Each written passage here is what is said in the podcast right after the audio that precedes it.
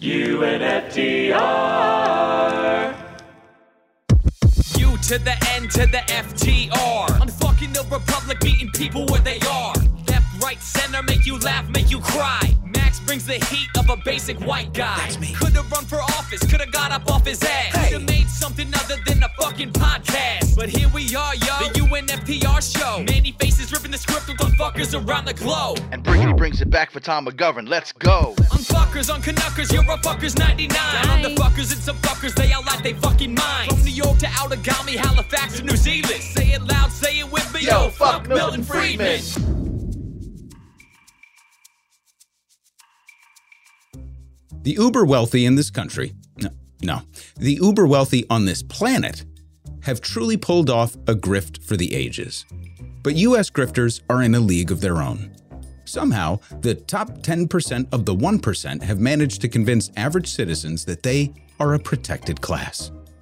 The job creators, individual engines of the capitalist system, rare birds of prey that must be coddled and preserved like an endangered species. There's no reason to rehash how the upper echelon of the billionaire class has amassed more wealth than the rest of the inhabitants of the planet, but a quick recap of the numbers couldn't hurt. Oxfam released a report at the beginning of twenty twenty-three highlighting the extraordinary gains made among the wealthiest Earthlings. ninety-nine? How'd they do? Oxfam reports that, quote, during the pandemic and cost of living crisis years since twenty twenty, twenty-six trillion dollars, sixty-three percent of all new wealth was captured by the richest one percent, while sixteen trillion dollars, thirty-seven percent, went to the rest of the world put together. A billionaire gained roughly one point seven million dollars for every one dollar of new global wealth earned by a person in the bottom ninety percent. Billionaire fortunes have increased by two point seven billion dollars a day, end quote. Wow. Well, well, well, two point seven billion dollars per day. When asked to pay their fair share of this windfall, every billionaire responded pretty much the same way. I'm sure we'll be seeing each other real soon. I'm sure. Good luck on that subway ride home to your miserable, ugly fucking wives. I'm gonna have Heidi lick some caviar off my balls in the meantime. Hey, you guys wanna take some lobsters for your ride home?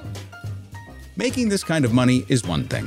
Hiding it is another thing entirely. So let's talk about it.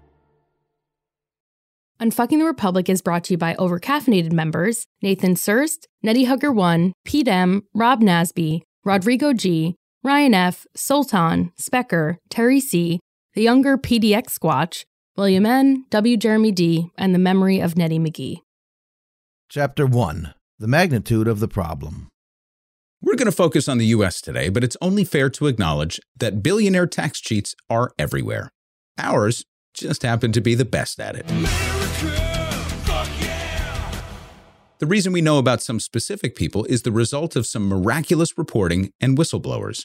One specific data dump, known as the Pandora Papers, for example, revealed that major political leaders from the following countries were all hiding money in offshore accounts. Angola, Sri Lanka, Tunisia, Bulgaria, Serbia, Pakistan, Brazil, China, Israel, Qatar, Panama, Peru, Colombia, Hong Kong, Russia, so many Russians, Morocco, Chad, Lebanon, Kenya, Dominican Republic, Czech Republic, Gabon, Montenegro, and Western favorites Vladimir Zelensky and former British Prime Minister Tony Blair. Did I mention Russia? So many Russians on this list. Let's start with some basics before we get into leaks and updated reporting that uncovers the extent of the funds that are being held in offshore accounts. First off, it is not illegal to have an offshore account. There are citizens of other countries who reside in the United States who maintain accounts in other countries. There are U S citizens who maintain accounts in other countries as well. There are corporations that are based in other countries with U S shareholders. On the face of it, these are not illegal accounts. What's illegal is hiding them or not revealing ownership. If you're a citizen with a foreign bank account holding more than ten thousand dollars, you must declare these funds to the I R S and on special disclosure forms. There's something called the Foreign Account Tax Compliance Act, FATCA, which we're going to talk a lot about, that requires the foreign entities to report the identity of the account holders to the I R S. Failure to do so can result in civil and even criminal charges. It's a good time to examine the world of offshore tax evasion for a couple of reasons.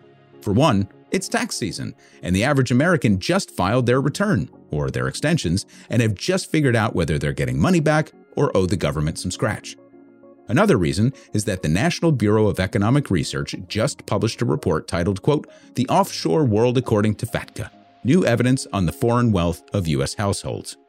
Now, recall in prior episodes, we quoted old research that showed U S citizens and corporations were hiding nearly three trillion dollars offshore. Well, if you can believe it, that figure has gone up. No, it's true. I know. Didn't Trump offer the ability to repatriate these dollars at favorable rates? He did indeed, ninety-nine, and it looks like relatively few people took him up on this very generous offer. In fact, the report estimates that around one point five million U S taxpayers held foreign financial accounts with aggregate assets of around four trillion dollars in tax year twenty eighteen. By comparison, the total financial assets of U S households totaled roughly eighty trillion dollars according to official financial accounts. So, essentially, one half of one percent of the country is holding five percent of the nation's wealth offshore. First off, let me say that the reporting on this is Herculean, and the figures may be understated because the data are from twenty eighteen. The authors allow for a margin of error, saying that some institutions might be less than fully compliant with reporting figures to FATCA, and some of this money is legitimately held by foreign households. The takeaways from this episode are not only from the extraordinary work performed by these authors, but by International Consortium of Investigative Journalists, or I C I J, which is the gold standard on reporting on leaked documents. As far as the FATCA data are concerned, here are some key highlights. Quote, "More than sixty percent of the individuals in the top zero point zero one percent of the income distribution own foreign accounts, either directly or indirectly through a pass-through entity. By comparison, this fraction is less than forty percent for the bottom half of the top zero point one percent, less than twenty percent for the bottom half of the top one percent, and less than five percent for the bottom half of the top ten percent, end quote. In other words, all of the money is held by the top ten percent, but the vast majority is held by relatively few people at the very, very top. One of the ways that individuals can hold this wealth without necessarily reporting it directly as an individual taxpayer is through a pass-through entity, which can be owned by other entities, which may themselves be held by another entity. Essentially shell corporations designed to hide beneficial ownership. How many of these do you have? Hmm, like five or six. I mean, nothing extravagant. That's how I pay for the U N F T R helicopter. Anywho, FATCA came about as part of the Restore Employment Act of twenty ten in an effort to crack down on the lack of reporting of foreign entities and ownership. It created new requirements for financial institutions to report account information, everything from account numbers, names, addresses, et cetera, or risk fines or even criminal charges. While it didn't really catch on at first, things got a little dicey when data dumps from whistleblowers and hackers started to reveal the extent of the fuckery offshore. New revelations on how the rich and the powerful hide cash are rocking countries around the world. The so-called Panama Papers contain allegations of money laundering and tax evasion. They have sparked investigations in several countries, including the United States. The offshore dealings of presidents, prime ministers, and royalty are revealed in almost twelve million files obtained by the International Consortium of Investigative Journalists. They reveal the secrets of world leaders, from the King of Jordan to Vladimir Putin to Tony Blair. The original Panama Papers leak came in twenty sixteen and shocked the financial reporting world. The files and revelations were enormous, which was astounding considering they came from a single offshore source that maintained thousands of records.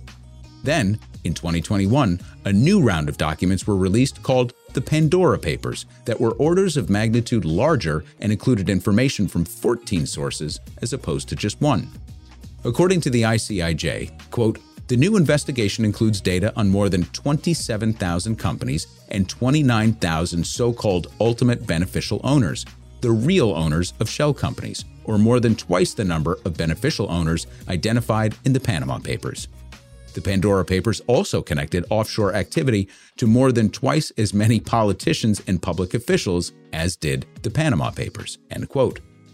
Apart from sheltering cash in low to no tax jurisdictions, the leaks revealed troves of assets from homes, yachts, and airplanes to corporate shares and artwork. Left alone to grow in value, these assets have appreciated at a much higher rate than typical returns available to average investors because the principal remains largely intact, whereas normal people have to pay taxes on their gains. So the gains tend to accumulate much faster. The Bureau of Economic Research relies on complex formulas to estimate the rate of return for offshore accounts and offers several disclaimers because they're often pairing incomplete information from filings, G D P reporting, known or matched accounts that disclose information, and leaked information from whistleblowers. In all, it paints an interesting picture of between five and six point four percent returns for individuals and partnerships that hold money in offshore tax havens.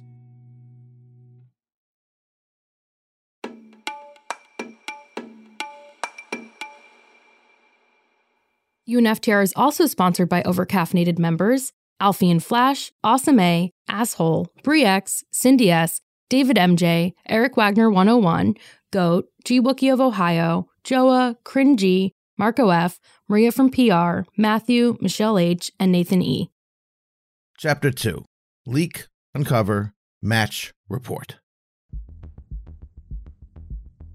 Now, as I mentioned, the information contained within the new Bureau report is from twenty eighteen, the most recent data available for them to analyze.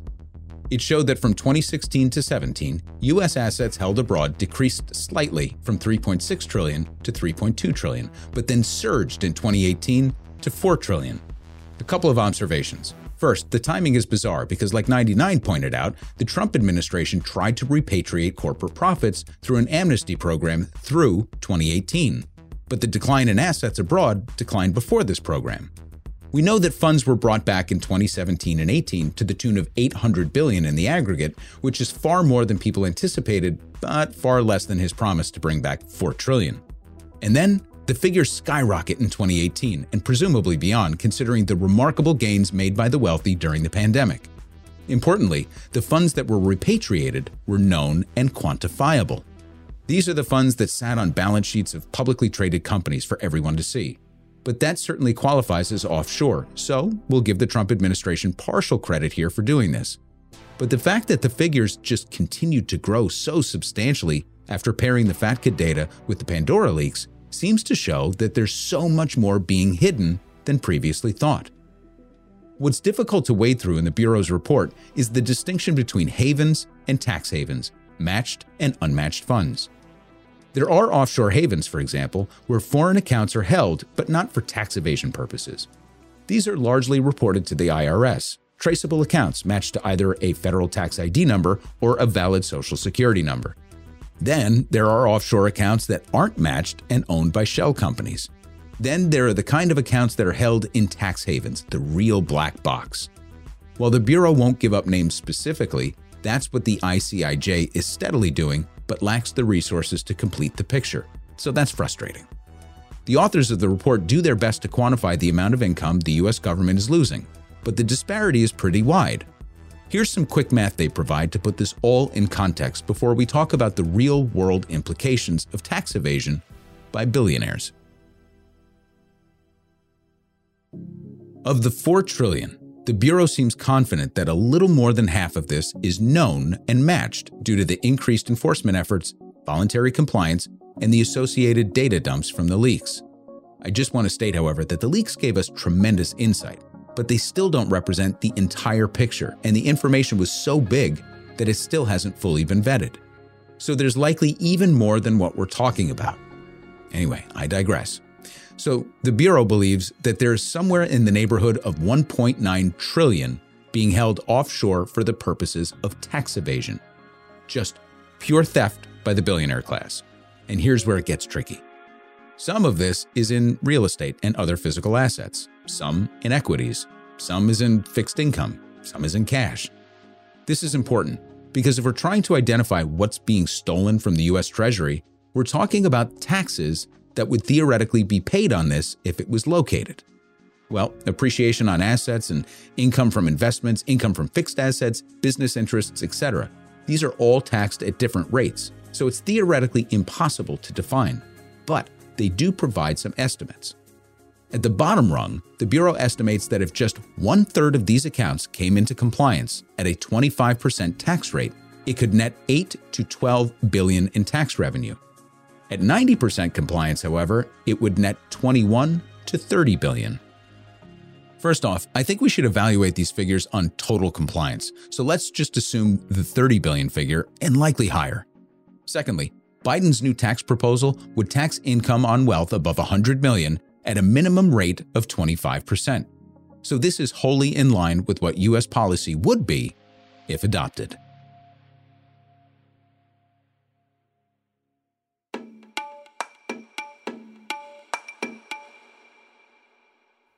Chapter three.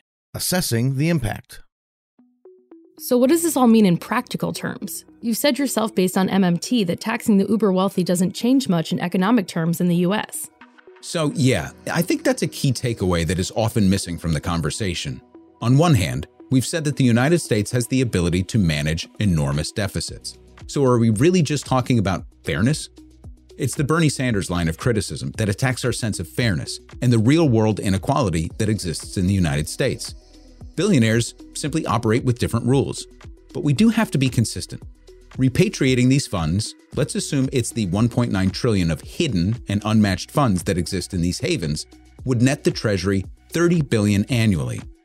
In the context of our six trillion dollars budget, that doesn't seem all that meaningful. It's not like we're suddenly going to balance the budget. Now, it's wrong and illegal and unfair and all of that. And if we had the ability to really chase down these offenders, they're taking an enormous risk considering the civil and criminal liability associated with evasion. And the noose is most certainly tightening because of increased transparency and reporting. It's getting harder and harder to get away with this practice, but still, that's a lot of money not coming back into our system, and it certainly stinks of impropriety when you have certain political figures claiming that anti-poverty and entitlement programs are at risk because we, quote, can't afford it. So there's an aspect of this that's just incongruous and corrupt.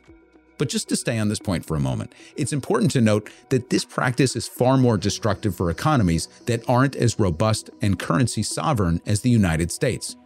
As the Bureau writes, quote, the offshore financial system can drain trillions of dollars from treasuries, worsen wealth disparities, and protect those who cheat and steal while depriving their victims of recourse.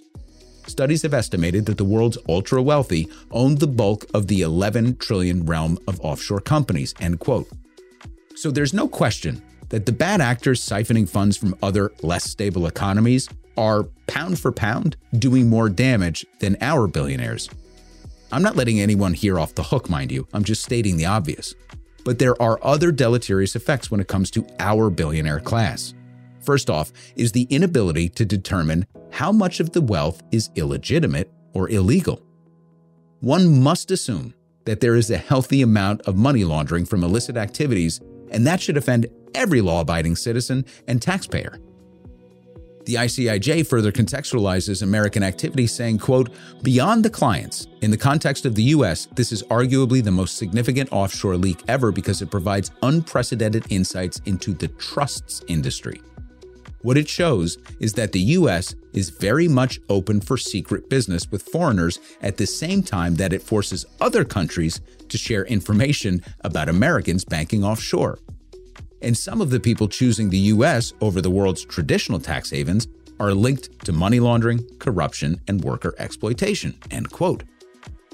Several reports have detailed the amount that the uber-wealthy have managed to hide in what are called dynasty trusts, designed to preserve generational wealth and avoid paying estate taxes above a certain threshold. The issue here is twofold. First is that many of these trusts are typically registered in states with no income tax, so there's a double avoidance here. Further, the growth of these trusts has coincided with a precipitous decline in charitable donations. Nonprofits have suffered tremendously from capital flight due to these kind of trusts, which just demonstrates that a sizable portion of charitable giving was always about the tax write-off and not the cause.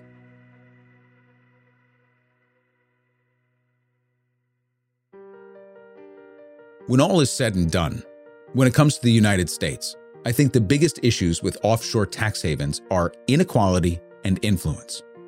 I think enough has been said about inequality and the downsides to this condition are well known to unfuckers, but it's influence, the first cousin of inequality, that provides the greatest threat. Money in tax havens grows at a faster rate. This allows for unabated accumulation of wealth. Again, let's do quick math from the report. The Bureau estimates that one point five million U S taxpayers hold money in offshore havens. That's zero point zero zero four percent of the population. sixty percent of the associated funds are held by the top ten percent of the one percent, the zero point zero zero one percent. At best, we're talking about a couple of thousand Americans that are hiding funds that grow exponentially each year because they're putting upwards of thirty billion dollars more each year into their pockets through tax evasion. Now, consider this. In twenty twenty-two, OpenSecrets reported that more than two hundred ninety-five million dollars in dark money from secret donors was spent on the midterm elections alone. Some donors have come forward to reveal their donations, but the vast majority simply do not, because Citizens United allowed for this to happen. In what was originally just a right-wing phenomenon, most associated with people like the Koch brothers, Democratic donors have gotten into the action to an even greater extent. One example, as Politico reported, is the sixteen thirty Fund, a dark money pact that, quote, doled out a whopping four hundred ten million dollars in twenty twenty, aiding Democratic efforts to unseat then-President Donald Trump and win back control of the Senate. It's impossible to measure the impact that dark money has had on our politics, and even more impossible to determine how much of this might come from hidden funds accumulating in offshore tax havens. But you don't have to be a genius to put the pieces together. It's little wonder the status quo prevails in this country. Disclosures like the Pandora Papers, the work performed by the authors of the Bureau of Economic Research, and the writers at the I C I J help paint a picture of a system rigged completely by just a handful, a handful of people propping up the media establishment, paid to distract you with culture war issues and pit us against each other. And the more we fight, the more they get away with, on both sides of the aisle, all in service of the billionaire grifters. Here endeth the lesson.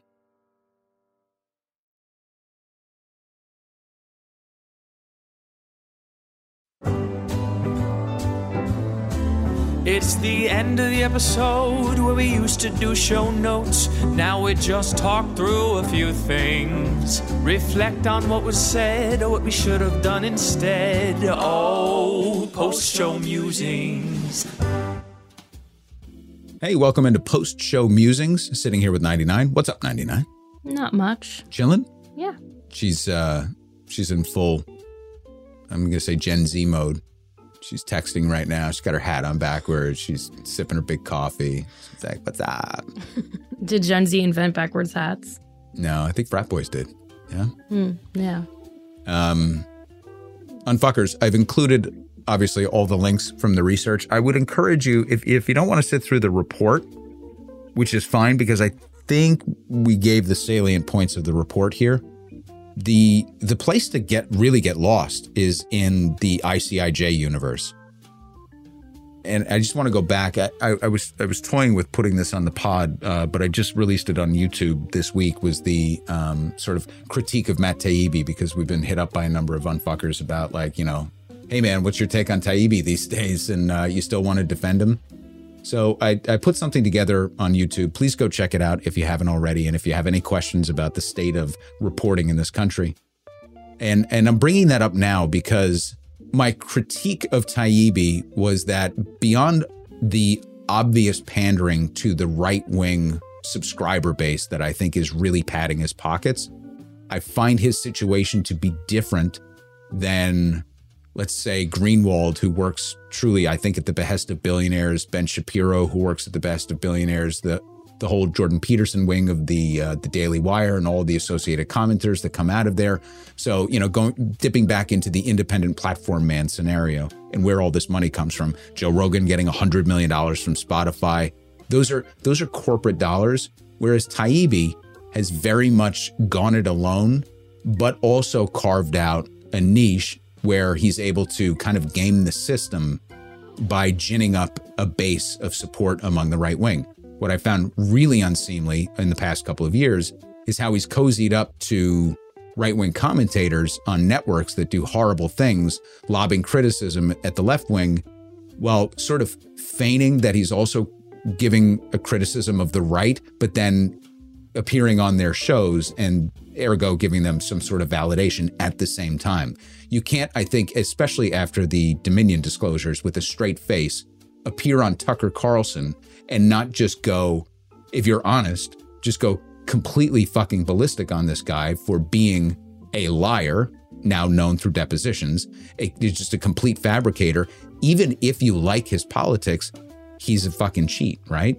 Tucker? Yeah. We didn't need to depose him to find out he was a liar. Exactly. Just watch. So there, you know, so there's that angle of it. And the point that I was trying to make about Taibbi was, I think the reason, you know, upon self-reflection, that I was less disturbed by him is that I hold him sort of in a different class. And let me let me clarify that, and I'll get to the point about the I C I J in a second. The different class that I hold him to is that I think he's a he's a great writer. Forget about the content for a second. Just the prose itself is something that I've always uh, been, uh, frankly, a little jealous of. And there's no question that at points in my career, I tried to, I would say, imitate it. The way that he was able to break down really complex issues during the financial crisis and put it into digestible format. I don't think that without Taibbi, there's like The Big Short and there's like a number of movies that come after it, because I think the way he distilled that information really kind of changed the narrative about Wall Street. Yes, it introduced things like vampire squids and a lot of fun vernacular, but the the the way that he attacked it, I think, gave people a different perspective on it and made them more willing to challenge the Wall Street establishment and, and what happened during the crisis. It's since then, it, you know, since he's gone it alone, again, the difference between a Taibbi and a Greenwald or any of the other corporate shills is that he's still kind of like, he's still so rogue because he will always bite the hand that's trying to feed him. So he he feuded with the billionaire behind First Look and The Intercept when they tried to like mint him and, and give him his own magazine. Now he's feuding again already with Elon Musk. So it's like he's constantly willing to both shoot himself in the foot as though he is, you know, sort of dying on, on the hill, but also winning the game by ginning up a base, showing that he is independent. So he's a more complex character, whereas Greenwald and, and the others are just simply unwilling to bite the hand that feeds them, and they also peddle in misinformation and neglect. Well, he did bite the hand, the original one. It just wasn't the rich hand. Which one? More leftist. Didn't he start with more leftist politics? Who? Greenwald? Greenwald? Yeah, meaning uh, he... But now he's over there, so he's not going to shit on them. Well, but no, he he's did al- switch. What I mean is he's always... Yes, they've, they have all shifted their politics, but he Greenwald... What is the hand he, that feeds them is, I guess, the question. The hand that feeds them is the billionaire that they that they work at the behest of. Yeah, so, so I'm saying he did it once. He just won't do it again because they have more money. Well, he goes from billionaire to billionaire, whereas Taibbi just tells them all to go fuck themselves. So, you know, Greenwald works at the behest of billionaires, whereas Taibbi is just continually like charting a path on his own. But he has found his own successful lane. What does that mean at the end of the day? Probably not much, because it is all about the information that they peddle. And that's where, you know, there's there's obviously a ton of flaws. The way I've characterized Taibbi, though, in my at least in my mind, is that he's a writer in the vein of, let's say, Hedges, and then, you know, I gave examples all the way back of even Benjamin Franklin and... Um, Damn, leave Benny out of this. I know. Well, he, he was a provocateur, and he made shit up. He and made he, bifocals. He also, and and he made electricity. Yeah. Invented that and look shit. Look at that fucking mullet. I know. Right? Cool fucking dude. All the way dude. back again. Mm-hmm. Um, so... And, and probably his, had slaves. I don't know. Weren't his... I don't think he did. It was probably I think he too was late. One of the outliers. Yeah. Um, but uh, Taibbi... Where was I going with that? Ben Franklin. And that you were going to say oh, something about H. L. Mencken. So to me, he's more Mencken. And yes, definitely Hunter S. Thompson, because I think that's, you know, that's self-styled and then, you know, purposely actualized. But not a journalist. Even Griftopia, even Hate Incorporated, or even the, what is it, the Insane Clown Presidency when he tore up Donald Trump, like all the books that he writes. It's a really good title. It is. And, and that's why the left, you know, loved him at one point. All, even all of those books are sort of sourced, but they don't have proper bibliographies. Some of the details and the way that he arrives at conclusions might be a little sketchy, but he at least had the benefit of editors back then. Right now, he's a man alone. Like, he has no editors. Does he just works for the subscribers. Like, even we have, like, some genuine editing And in in lieu of the editing that we would normally have if we were part of a journalistic endeavor, we oversource. We take great pains to oversource. That's when I was making fun of ninety-nine, for example, for like even the direct links to the YouTube clips that we have, like everything that we rely on to put this show together, you can find somewhere. And when listeners respond to us and say, I think you got this wrong, we take it up. And when we get it wrong, we admit it. It's the closest that we can come in a really small job like this. Whereas Taibbi, you know, played a little fast and loose with the facts. What I hated about the revelations that he came across, that that he, you know, the revelations from the Twitter files, is that they sucked. They were lame. They were, he broke all the fundamentals of reporting. He admitted that his source was the billionaire that was essentially giving him access to it. And then he didn't even properly contextualize it. And that's why Mehdi Hassan ate his lunch on the M S N B C thing. If you haven't seen it, check it out. Now there's blowback on that again, without even getting, you know, too far into the weeds. There's people now criticizing Mehdi Hassan for his past work and blah, blah, blah. The infighting on the left is just ridiculous. But the bottom line is, I didn't find it to be reporting. I don't think he's a reporter and a journalist as much as he's tried to build himself up as that. He's a writer. He's a political commentator. He's a social commentator. And in that, he has excelled, and he's built an incredible following and audience. The I C I J... The reason I, I would encourage unfuckers to, to go down the I C I J rabbit hole and go to their website and follow the links that we put up on, on the episode is that is reporting. If you want to see what great reporters from all over the world, great journalists with a high level of integrity, a high level of scrutiny, and some very clear hierarchy as far as editors and filters are concerned, that's the place to take a look. That's journalism. This report done by the uh, Economic Research Bureau, the Bureau of Economic Research, rather, and paired with the I C I J, this is how you go after information. Now, the fact that this number has grown to four trillion dollars and one point nine trillion dollars of it, best guessed estimates, and even they admit that these are probably low because we're not getting revelations from every single participating country, but the tax haven is hidden illegally and maybe partially fraudulent from money laundering and illicit activities and all of that stuff. The fact that this isn't the lead on every news network and every major outlet that's out there just tells you where what the state of reporting is like in this country. So that's my thoughts on journalism, or the lack thereof, and how we get ca- caught up in this whole independent platform mindset of who's disseminating what information. The information and the and the great reporting is just everywhere. Maybe better today than at any point in history, but they're not the loudest voices in the room, and they're getting drowned out, and they, nobody's taking the time to contextualize them. So I really hope you go to the I C I J website for that reason and that reason alone. There we go. That's all I got. Okay.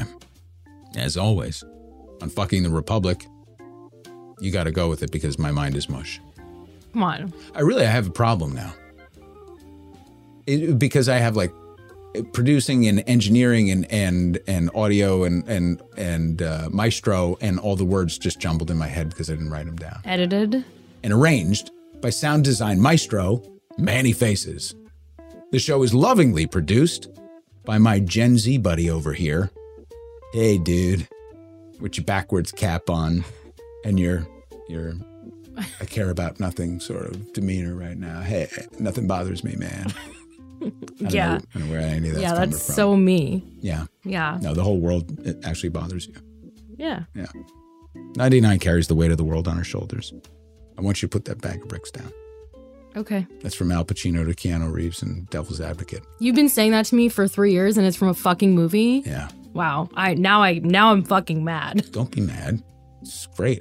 All the good lines come from movies. Who you carrying that bag of bricks for, Kevin? W- what else have you been saying to me that's just regurgitated? Mm. Well, then I'd have to reveal all my sources, and this I'm not a reporter. This is fucked up. This Sorry. is fucked up. Well, it, the show is produced by the all-seeing, all-knowing, all-powerful, ninety fucking nine. You bet your ass it is. There you go. The original music is by superstar Tom McGovern Tom McGovern blowing up. What did he do again? You guys were sharing that in Slack. Uh, he got written up in an N B C article about using Chat G P T to write songs. I was hoping it was like he's previously written songs for podcast, but it didn't say that. So. so Tom McGovern has now been on Jimmy Fallon. Mm-hmm. He's written up on M- on M- N B C, was it? One of them. N B C. Um, Open for Tenacious D. Opening for Tenacious D. Yeah, he's never going to talk to us again, is he? I don't think so. Yeah, I think that's a wrap. Oh, well. Remember that guy? That was fun. Yeah, unfuckers, flood his comments. Tell him, fuck you for abandoning us. Just, no, no, no. Tell him. I know, I'm just uh, kidding. We, but... we don't forget about us. Yeah. Yeah. Um, what, what what else is involved? I mean, I'm Max. I'm, I'm the host of the show. I write lots of stuff. And uh, and then I, and then I read it. And um, you can go to U N F T R dot com for all your needs. You can get your coffee at U N F T R dot com slash shop, merch slash merch, bookshop. It'll all be there. Uh, sign up for our essays by going to U N F T R dot com slash blog, and it'll give you a roundup every Saturday morning, which includes a unique blurb from Max, so brand new content, as well as links to this week's episodes, YouTube, et cetera. Uh, yeah, I think that's, oh, go to subscribe to YouTube, youtube dot com slash at U N F T R, and uh, join the Facebook group at searching in your Google thing, unfuckers at all.